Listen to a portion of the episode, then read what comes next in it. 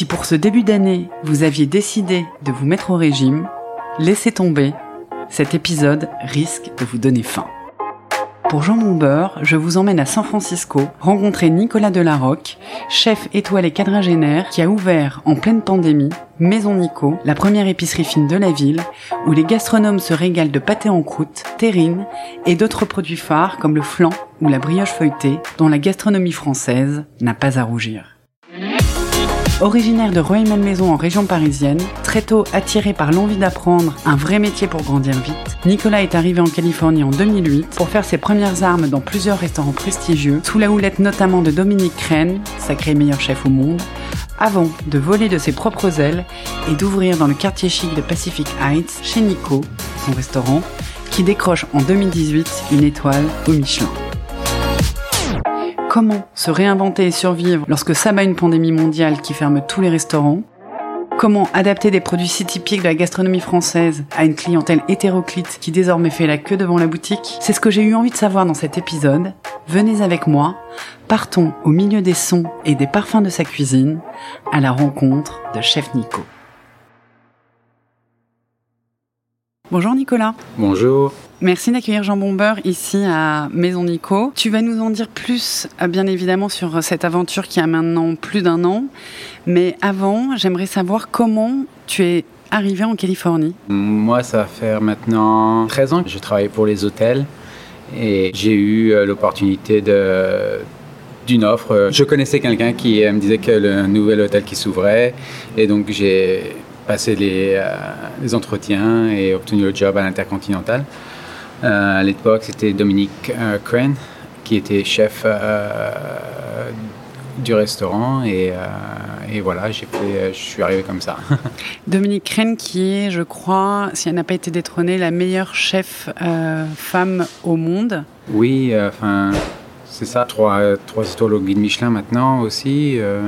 Enfin, un palmarès qui n'est plus vraiment à découvrir. Euh, elle, est, elle est connue à l'époque, euh, c'était vraiment euh, ses débuts à San Francisco. Elle venait de monter de Los Angeles, je la connaissais pas du tout. C'était juste un ami qui nous a mis en relation. Et, et, voilà quoi. Ça a dû être une sacrée école.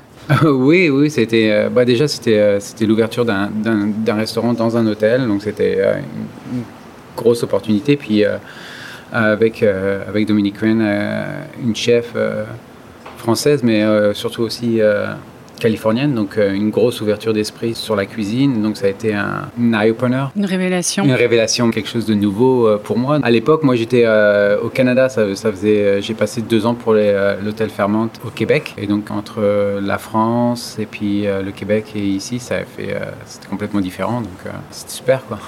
J'imagine. Et ton métier, tu en as eu la vocation très tôt, si on peut parler de vocation d'ailleurs? Oui, tout à fait. Bah, c'est marrant parce que c'est vrai qu'il faut parler de vocation, mais euh, oui et non. Vous savez, on nous demande de, bonheur euh, ce qu'on veut faire. Moi, à l'époque, euh, quand j'avais 14-16 ans, ils m'ont demandé, je ne savais pas trop, il fallait que je trouve quelque chose. J'étais pas non plus super à l'école, donc il fallait vraiment que je trouve une voie pour continuer à avancer. Et un peu gourmand, quoi.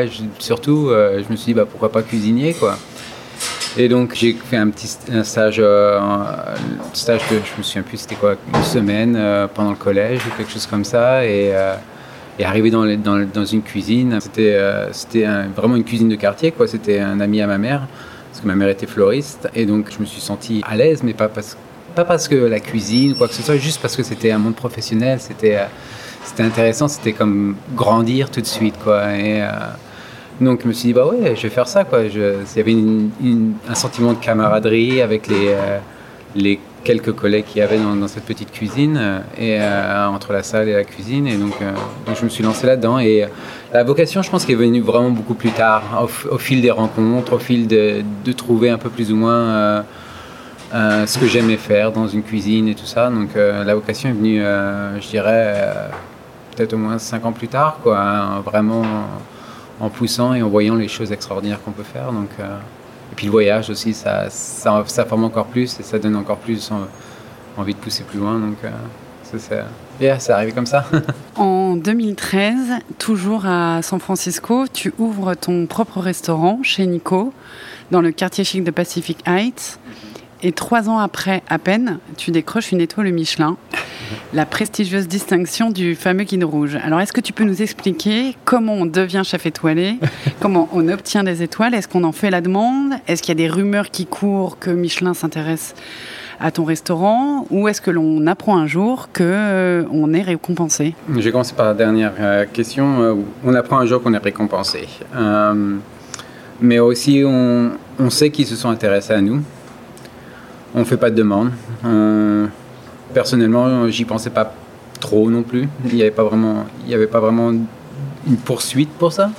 Il y avait plus une envie de, de, faire un, de faire une cuisine avec une certaine qualité qui, je pense, au coin de ma tête, nous donnerait quoi qu'il arrive une distinction, mais c'était pas non plus, euh, c'était pas non plus euh, ce qu'on chassait quoi. On, l'a obtenu et on a, euh, je crois la première ou la deuxième année, la deuxième année, je, on a, il y avait eu un tweet qui a été fait par le, par le, comment dirais-je, Michelin inspecteur ou le guide Michelin, en fait, hein, ils aiment bien tweeter ou Instagram, tout dire où ils vont manger, tout ça. Et il y en avait un qui avait été fait en disant qu'ils avaient très bien mangé chez nous, sauf qu'ils avaient trouvé euh, une arête dans, un, dans le poisson. Aïe. Donc, ça devait être la deuxième année, donc on savait pourquoi on n'avait rien obtenu cette année-là. Et, euh, et, la troisième année, bah, la, fabuleuse surprise, le coup de téléphone, euh, ça a commencé par deux autres tweets où ils ont encore reconnu qu'ils avaient passé un très bon repas, sans, sans cette fois-ci sans faute ou sans problème apparemment. Et puis une demande d'information de mon numéro de téléphone et, euh, et, le coup de téléphone un peu plus tard. Donc c'était euh, une merveilleuse surprise. C'était euh, c'était vraiment, comme je disais, on ne le chassait pas, mais ça faisait plaisir parce que ça, on, on, sait aussi pourquoi on passe autant de temps dans la cuisine ou autant de temps à travailler sur le restaurant. Donc c'est vraiment super. C'est un bon une belle récompense. une belle récompense, je comprends. Et donc tu expliques qu'il y avait quand même, il y a des signes avant-coureurs. On comprend que le guide Michelin s'intéresse à ton restaurant. Est-ce que ça t'est arrivé, Michelin ou pas, que tel ou tel client en salle, tu, te demandes si ce n'est pas un client mystère, un critique gastronomique, un peu comme euh, Louis de Funès dans la peau euh, du terrible Charles Duchemin dans l'aile ou la cuisse. Nous sommes euh, à Maison Nico, j'ai vu, il y a une affiche du grand restaurant qui est aussi un, célèbre film avec Louis de Funès. Est-ce que du coup, tu, notamment durant toute cette période où tu savais que le guide Michelin s'intéressait à ton restaurant, tu scrutais avec plus d'attention les, les gens en salle? Non, non, pas vraiment. J'ai jamais vraiment essayé de deviner quoi que ce soit. Euh, L'important, ça a toujours été euh, de vérifier ce qui se passait au, pass et ce qui sortait de la cuisine. Donc, euh, même si on est un petit restaurant, c'était vraiment de, porter une attention particulière à, à tout ce qu'on servait. Quoi. Et le reste, c'était euh, la salle en elle-même. les retours des clients, oui, mais jamais me demander s'il y avait qui était qui ou quoi que ce soit. C'était juste dans la globalité, on essaie de faire plaisir aux gens. J'essaie pas de savoir en particulier qui était qui. Quoi.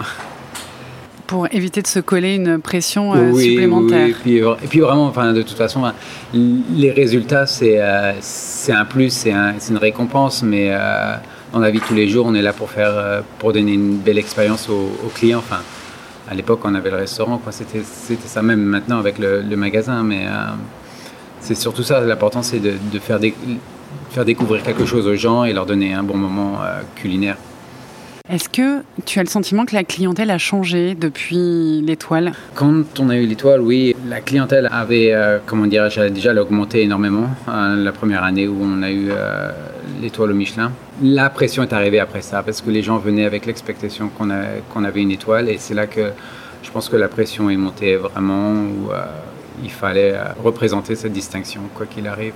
Oui, justement, j'allais te, poser la question. Évidemment, c'est extrêmement prestigieux d'avoir une étoile, mais on a parfois le sentiment que c'est, ça peut être un sacré poids. On se souvient de Bernard Loiseau qui s'est suicidé après avoir perdu une étoile, même si on peut imaginer que c'était pas la seule raison. Ou encore Joël Robuchon, Alain Sandrins, Marc Vera ou encore Sébastien Brasse qui ont choisi de rendre leurs étoiles. Est-ce que toi, à un moment, tu as ressenti cette étoile un peu comme un poids? Non, parce que euh, le niveau n'est pas non plus le même. Je pense qu'à une étoile, quoi qu'il arrive, on on ne ressent pas la même, la même pression que ces, euh, ces grands de la cuisine euh, qui sont à trois étoiles pendant euh, des années ou des décennies. Donc je pense que c'est tout à fait différent. Oui, on a une forme de pression, mais je pense pas au même niveau non plus, quoi qu'il arrive. Tout est multiplié, pas par trois à ce niveau-là, c'est autre chose. quoi.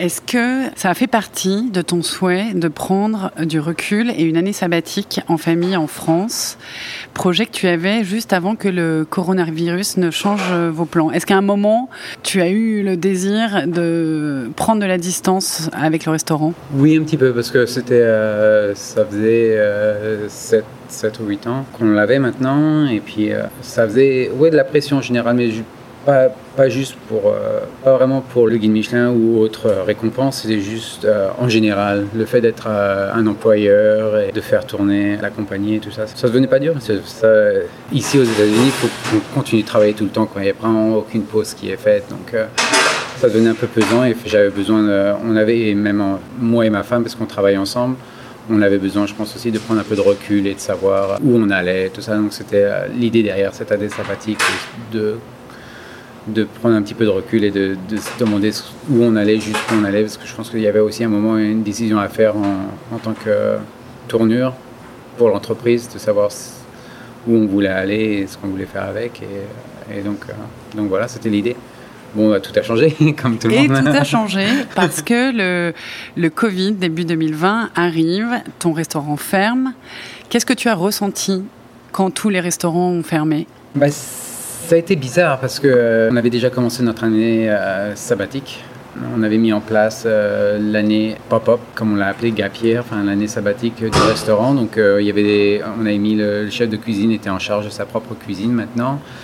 Il avait sa propre équipe et euh, il faisait son propre menu. Euh, ils ont commencé au mois de janvier, 3 janvier, ou je ne sais plus quelle était la date euh, exacte, mais il avait commencé en janvier 2019. 2019, 2020 Je pense en janvier 2020. 2020, c'est ça, oui, oui, 2020. J'étais là au, tout début, mais plus ou moins pas trop, parce que j'étais, on était censé partir bientôt en France. on, était, on était censé laisser ma fille finir l'école scolaire et après partir en France. Donc je commençais doucement à vraiment plus passer. On restait en relation, mais pas trop euh, en laissant faire euh, ce qu'il avait à faire. Et on avait ici euh, Paul, qui est notre partenaire maintenant, qui était là en tant que général manager pour superviser tout ça. Donc, donc ça a été vraiment bizarre parce que quand tout a été fermé, je ne travaillais plus dans le restaurant. J'étais un peu père au foyer. j'allais chercher ma, je déposais ma fille à l'école, j'allais la chercher, je faisais à manger à la maison et du coup c'était comme, euh, comment dirais-je, on voit tout fermé, mais euh, on n'était plus vraiment ici, mais il fallait qu'on, on était quand même propriétaire, donc il fallait qu'on réfléchisse à ce qu'on allait faire et, euh, et on savait pas trop combien de temps ça allait, comme tout le monde, on savait pas trop combien de temps ça allait, ça allait durer non plus, quoi. Donc c'était beaucoup de questions très vite, quoi. Comment on va survivre Qu'est-ce qu'on va faire avec le staff Comment on va payer le staff Et comment on va payer le loyer Ainsi de suite, quoi. Donc tout un tas de questions. Il a fallu commencer par, comment dirais-je, euh, leur demander de faire du, du, plat emporté. Donc on a commencé à essayer de faire des plats emportés et de, de subvenir comme ça. Puis, puis on voyait que la période euh, continuait, quoi qu'il arrive, on ne savait pas trop où ça allait mener. Donc je dirais quoi, l'acte de shelter in place est arrivé quoi, au mois de mars. Du mois de mars au mois de juin, on essayait de survivre. Après au mois de juin, je pense qu'on s'est dit, euh, faut qu'on fasse autre chose, faut qu'on parce que juste Hugo, on ne suivrait pas. On a essayé de garder tout le personnel. Et puis on, voyait que ça ne suivrait pas. De toute façon, le, modèle euh, d'avoir autant de personnes, un certain nombre de personnel n'était pas fait pour avoir faire du to go et subvenir comme ça. Donc euh, on, a dû prendre une décision et à ce moment-là, bah, on a décidé de fermer. Au mois de juin, on a pris la décision et puis euh, on a dit au staff qu'on avait réfléchi et l'idée de l'épicerie était une idée que j'avais en tête pour peut-être un futur avec le restaurant. À la base, c'était sûrement quelque chose qu'on allait ouvrir à côté du restaurant, quoi que ce soit, mais c'était pas vraiment, on savait pas trop. C'était vraiment flou, quoi. C'était euh, plus un désir, comment dirais-je, euh, d'amener des choses que j'aime de France et des choses que j'aime faire, le pâté en croûte, un peu de boulangerie ou de pâtisserie. C'était plus quelque chose, amener quelque chose que je pense je ne trouverais pas ici, quoi qu'il arrive. Et qui n'était pas forcément à la, à la carte de ton restaurant Non, le, le pâté en croûte, euh, on en avait un à la carte. J'en avais jamais vraiment fait et en lisant les livres, j'avais commencé à le mettre à la carte et, euh, Et c'était quelque chose qui me plaisait à faire, quoi. Donc euh, je m'étais dit, ce serait bien de le faire un, faire un peu plus, quoi. J'avais été inspiré par, euh, par des charcutiers pendant mes voyages, mes vacances à Paris. Arnaud Nicolas ou Johan Lastre, Lastre sans apostrophe, et, j'adorais ce qu'ils faisaient, quoi. C'était c'était comme une renaissance d'un art qui, qui était perdu, et je trouvais ça super, quoi. Et donc, durant le restaurant, je m'étais un peu plongé dans leurs livres et entraîné. Et puis, euh, je m'étais dit, euh, ce serait bien d'en faire un peu plus un jour ou quoi que ce soit. Mais vraiment, c'était vague dans mon esprit, quoi. Et donc finalement, c'est grâce au Covid que ce projet a vu le jour. Et, Tout à fait, oui. Et ça vous a permis de rebondir avec finalement beaucoup d'agilité par rapport peut-être à d'autres restaurateurs qui, comme tous, euh, n'avaient pas prévu euh, que le Covid allait les mettre à mal. Donc ton épicerie, qu'on peut qualifier d'épicerie fine, mhm. s'appelle euh, Maison Nico. Et tu proposes, comme tu le disais, quelques produits phares, des terrines, des pâtés en croûte, des aspics, mais aussi une brioche feuilletée qui rappellera aux Bretons le Queen je trouve. Euh, c'est absolument délicieux. Comme tu le disais, tu as choisi le pâté en croûte euh, qui était finalement un peu passé de mode, un peu old hmm. school et qui revient euh, en fanfare.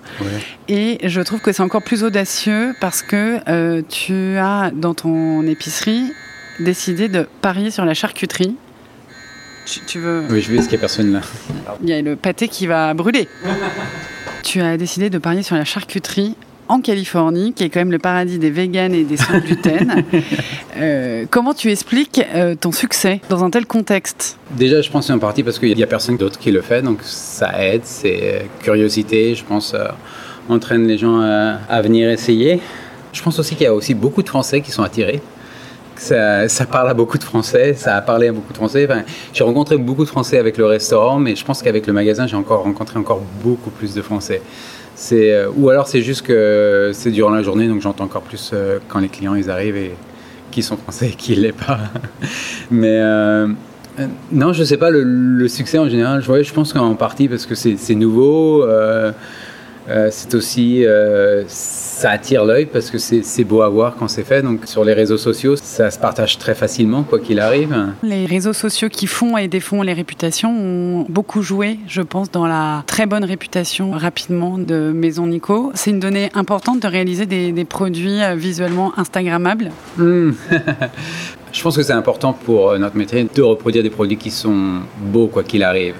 Après, euh, c'est pas moi qui fais les photos pour Instagram, mais euh, la personne qui fait les photos les rend encore plus belles, je pense aussi, quoi qu'il arrive. Donc, euh, mais les produits sont déjà très beaux mais quand les on les voit. Oui, c'est quand, même, comme un, un art de le faire et je pense quoi qu'il arrive, ça aide quoi.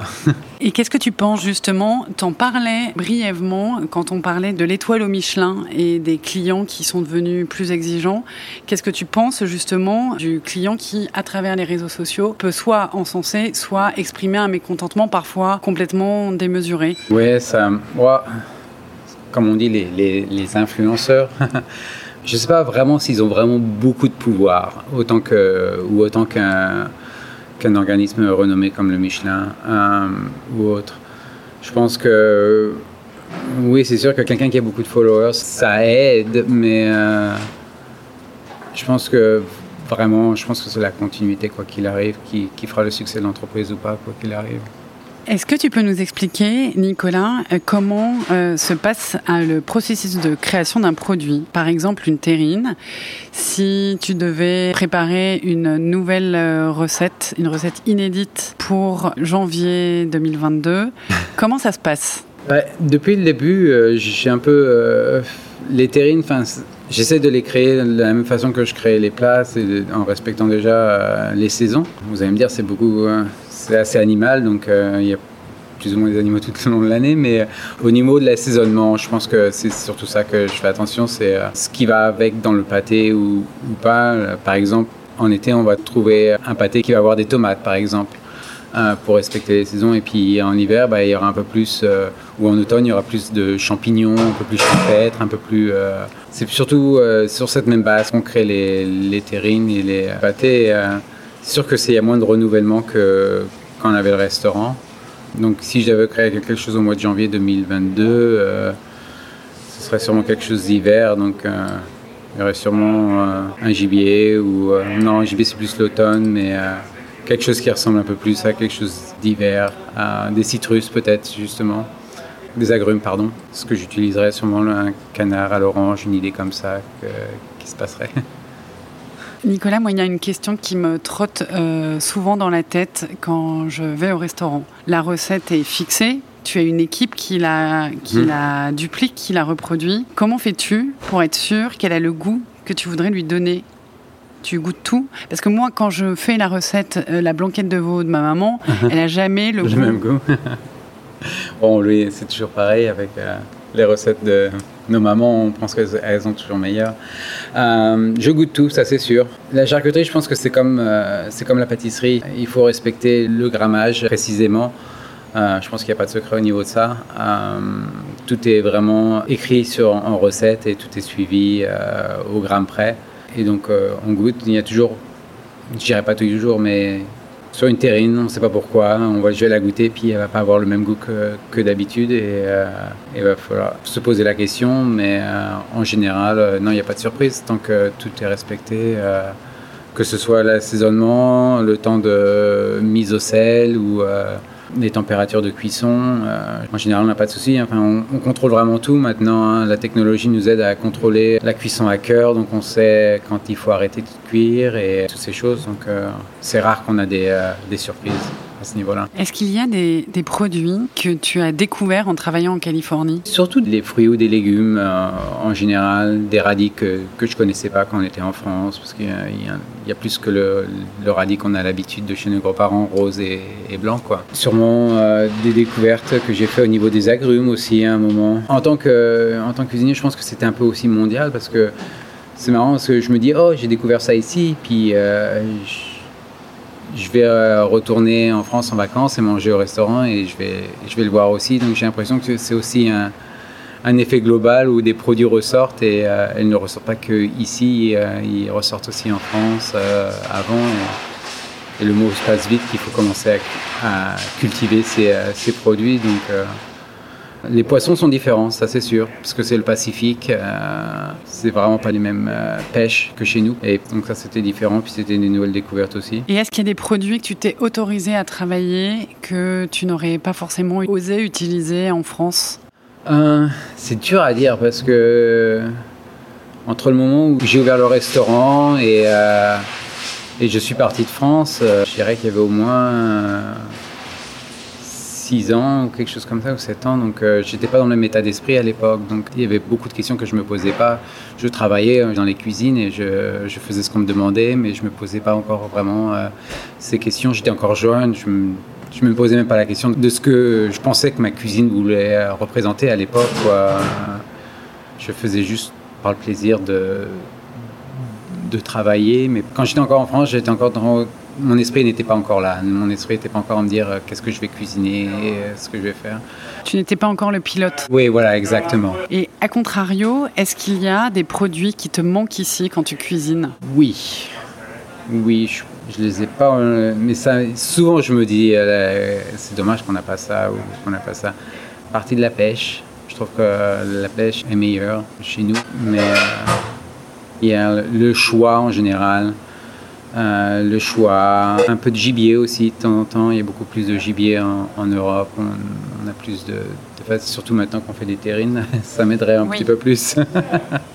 Et alors justement, le, le, pâté en croûte, en tout cas dans l'imaginaire collectif, est souvent assez euh, traditionnel. On l'imagine avec euh, du poivre vert, euh, du foie gras, des figues. Mhm. Toi, tu as mis au point des recettes plus audacieuses. Moi, j'ai souvenir d'une recette à la tomate farcie.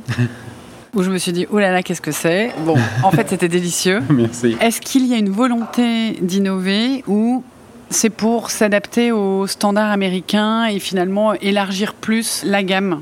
Standard américain, non. Je, pense rarement à ça. Euh, parce qu'en général, quand je, je, crée quelque chose, c'est quelque chose que je crée un peu plus ou moins parce que je pense que c'est bon pour moi ou bon pour euh, mon entourage. Euh, donc je pense que si c'est bon pour nous, c'est bon pour nos clients. Dans le sens bon découverte, dans le sens fun, à manger ou quoi que ce soit. Quand, quand je le crée, c'est en général par souci de, comment dirais-je, de respecter plus ou moins ce qui m'a plu dans ce que j'ai découvert dans le pâté en croûte en mangeant dans des places comme euh, Johan Lastre ou euh, Arnaud Nicolas. C'était cette idée de nouvelle génération de charcuterie ou de pâté euh, où les choses sont nouvelles, les, comment dirais-je, les assaisonnements sont jeunes et inspirés. c'est ça que j'essaie de, de retranscrire à ma façon, à moi, pas en essayant de, de les copier quoi que ce soit, mais juste en créant quelque chose qui me parle à, moi. C'est très réussi en tout cas. Merci.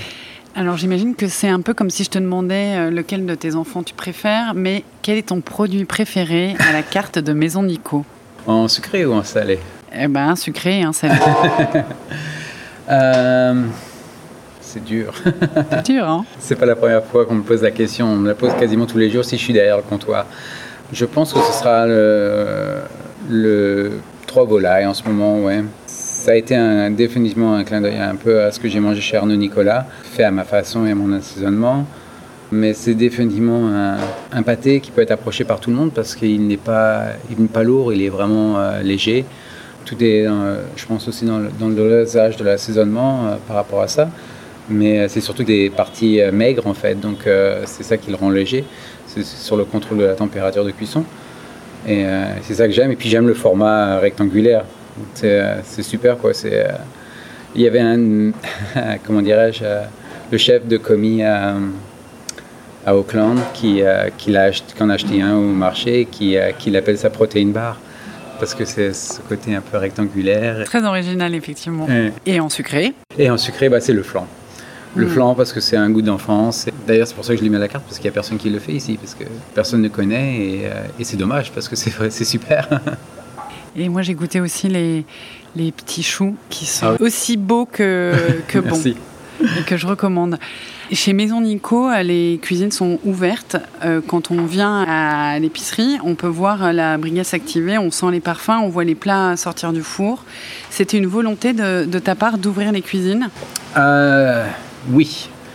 Euh, mais c'était aussi une volonté par rapport au restaurant d'ouvrir les cuisines. Ah, parce qu'avant, on était le restaurant et on a vraiment euh, réadapté euh, l'espace pour, pour l'épicerie. Le restaurant, enfin, je vais dire le restaurant parce que c'est pourquoi on l'a aménagé.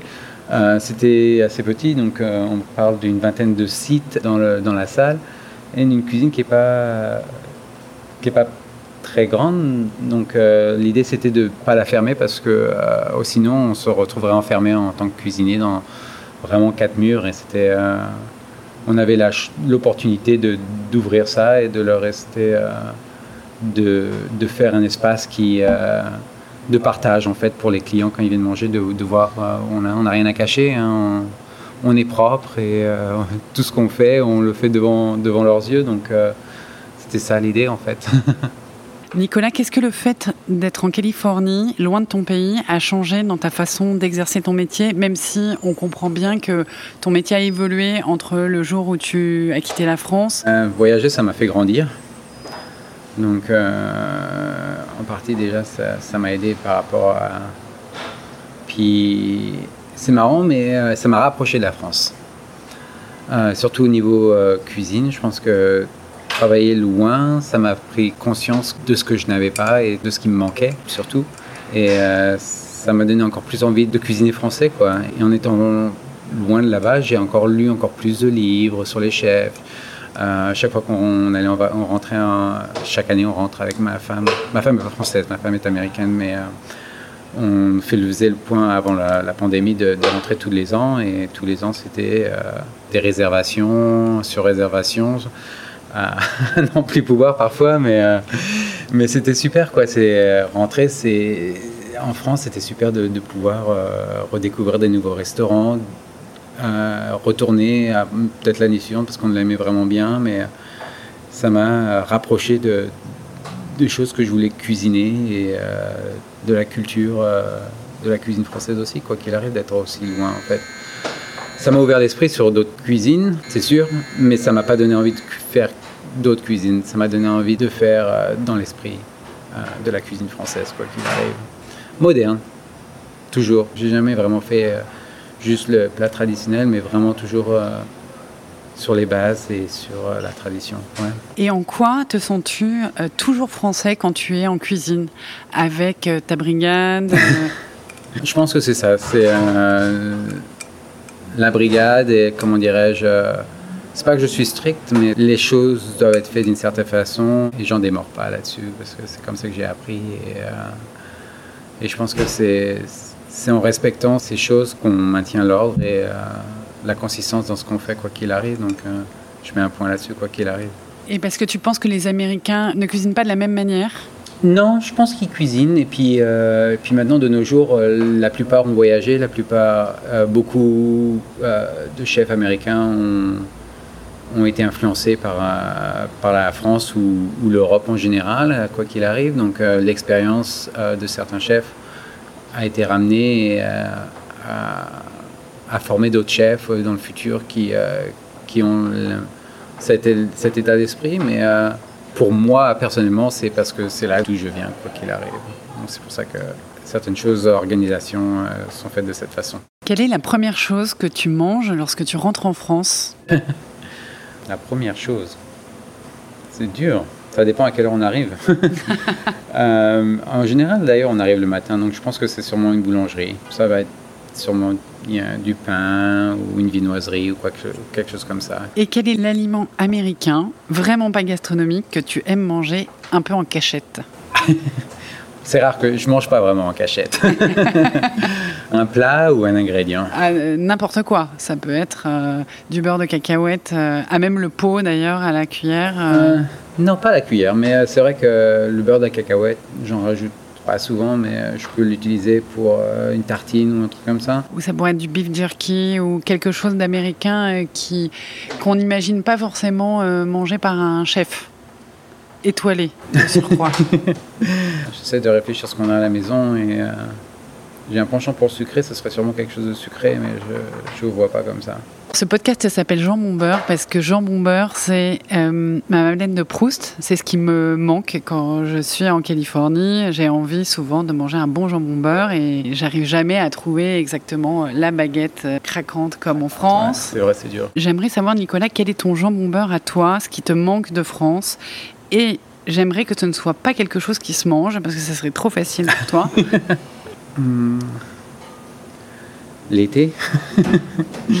L'été en France. Euh, mais plutôt les souvenirs d'été, les souvenirs d'été en famille, entre amis, longue table dans le jardin, euh, cuisiner en famille avec des amis. Euh, je pense que c'est ça qui me manque le plus. Cette idée de, de complète relaxation entre juillet et août. C'est un sentiment qu'on n'a pas ici parce qu'on travaille tout le temps. Quoi. Le juillet et août en France, il y a toujours une période où justement où, où on déconnecte quoi qu'il arrive. Et il y a ces quelques semaines de complète relaxation, de retour en famille et de ressources. Je vois très bien et c'est quelque chose, c'est un concept euh, qu'il est très difficile d'expliquer aux Américains qui du coup pensent qu'en juillet et août, la France dort. oui, exactement. c'est à peu près ça en réalité. Ben, elle, vit quand même, elle, dort un petit peu. Il y a une grosse période où, euh, où on se retrouve et c'est ça qui me manque. Est-ce que je peux te demander quel est le prochain projet après chez Nico, après Maison Nico? Est-ce qu'il y a un, nouveau projet qui germe dans un coin de vos têtes à ta femme et toi? Est-ce que tu as envie d'ouvrir un nouveau restaurant? Est-ce que ça te manque ou bien est-ce que c'est un chapitre définitivement clos? Euh, Définitivement non. Euh, je pense que euh, à l'heure actuelle, avec la la pandémie et Maison Nico, on essaie de juste de voir euh, jusqu'où on peut aller avec Maison Nico. Est-ce qu'il y a lieu à peut-être une expansion de Maison Nico, enfin, disons euh, une ouverture de petits Maisons Nico euh, dans la région Ce serait peut-être l'idée première, mais d'abord on essaie de voir jusqu'où on peut aller avec l'espace qu'on a ici et combien les Californiens nous aiment d'abord. C'est déjà un beau projet. Merci. Nicolas, pour finir cet épisode, j'aimerais savoir comment tu préparerais ton jambon beurre à la sauce Maison Nico si tu devais le mettre à la carte. Euh, vous voulez dire un vrai jambon beurre? C'est une bonne question. Euh, moi, je pense que ça, ça va sûrement arriver, mais euh, c'est juste que j'attendrai le moment où on sera en capacité de faire nous-mêmes la baguette. Euh, on fait déjà le, jambon ici pour euh, deux recettes. Je ne le ferais pas si je ne pouvais pas faire tous les ingrédients, ou si je ne pouvais pas faire une majorité des ingrédients. On ne ferait pas le beurre, mais euh, le jambon, je ne veux pas importer un jambon qui vienne de France, et je ne pense pas que je trouverai un jambon blanc comme comme on le fait en France, donc il faudrait qu'on le fasse et comme on le fait déjà. Donc je pense à partir de là, c'est à partir de, faire son jambon nous-mêmes et notre baguette nous-mêmes. Et à partir de là, on ferait le, on ferait le jambon beurre euh, en trouvant l'assaisonnement qui nous plaise sur le beurre, peut-être un, un beurre avec quelque chose en, plus qui, euh, qui, le rendrait encore différent des autres. Je pense que ce serait ça euh, qui ferait la différence. J'ai une dernière question après la dernière question. Nicolas, j'aimerais que tu me dises ce que tu dirais à un ado à l'école qui n'aime pas trop l'école et à qui on demande ce qu'il veut faire plus tard, répond la cuisine un peu pour trouver un échappatoire parce qu'il est gourmand. Qu'est-ce que tu lui donnerais comme conseil? Ah, qu'est-ce que je lui donnerais? Qu'est-ce que je me donnerais à moi euh, plus jeune?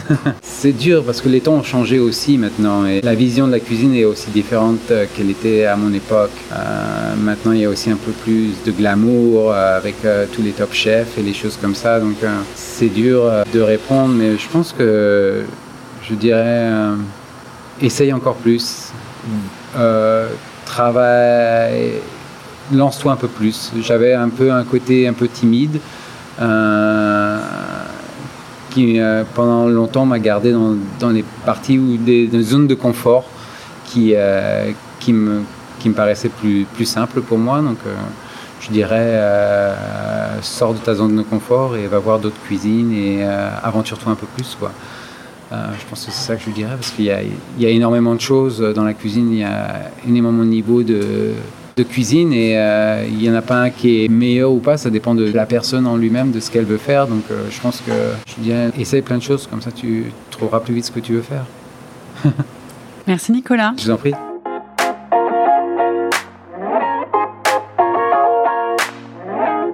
On aurait pu imaginer qu'en voyageant à travers le monde et en s'expatriant si loin au bord du Pacifique, à la croisée de multiples héritages culinaires, le chef étoilé Nicolas Delarocque se lance dans une cuisine hybride, estampillée world food, que l'on croit parfois à tort plus universelle. Et vous l'avez entendu, c'est au contraire en s'ancrant loin de son pays, en y créant son nid, sa famille qu'il a développé un désir profond de cuisiner en français, de rester intensément fidèle à la cuisine française, tout en la saupoudrant de l'audace acquise en ayant eu le courage, un jour, de partir. Cela revient souvent dans ce podcast. Parmi tout ce qu'apporte, provoque, génère une expatriation, il y a bien souvent un amour renouvelé de ses racines, de son pays, un attachement plus intense puisqu'il est concrètement mis à l'épreuve, parfumé d'une saveur unique, celle de l'affranchissement. Et c'est encore plus vrai lorsqu'on est loin de chez soi, rien de plus réconfortant au monde qu'un bon repas partagé. Encore plus lorsqu'il est français. Merci d'avoir écouté Jean Bomber et à très vite pour un nouvel épisode.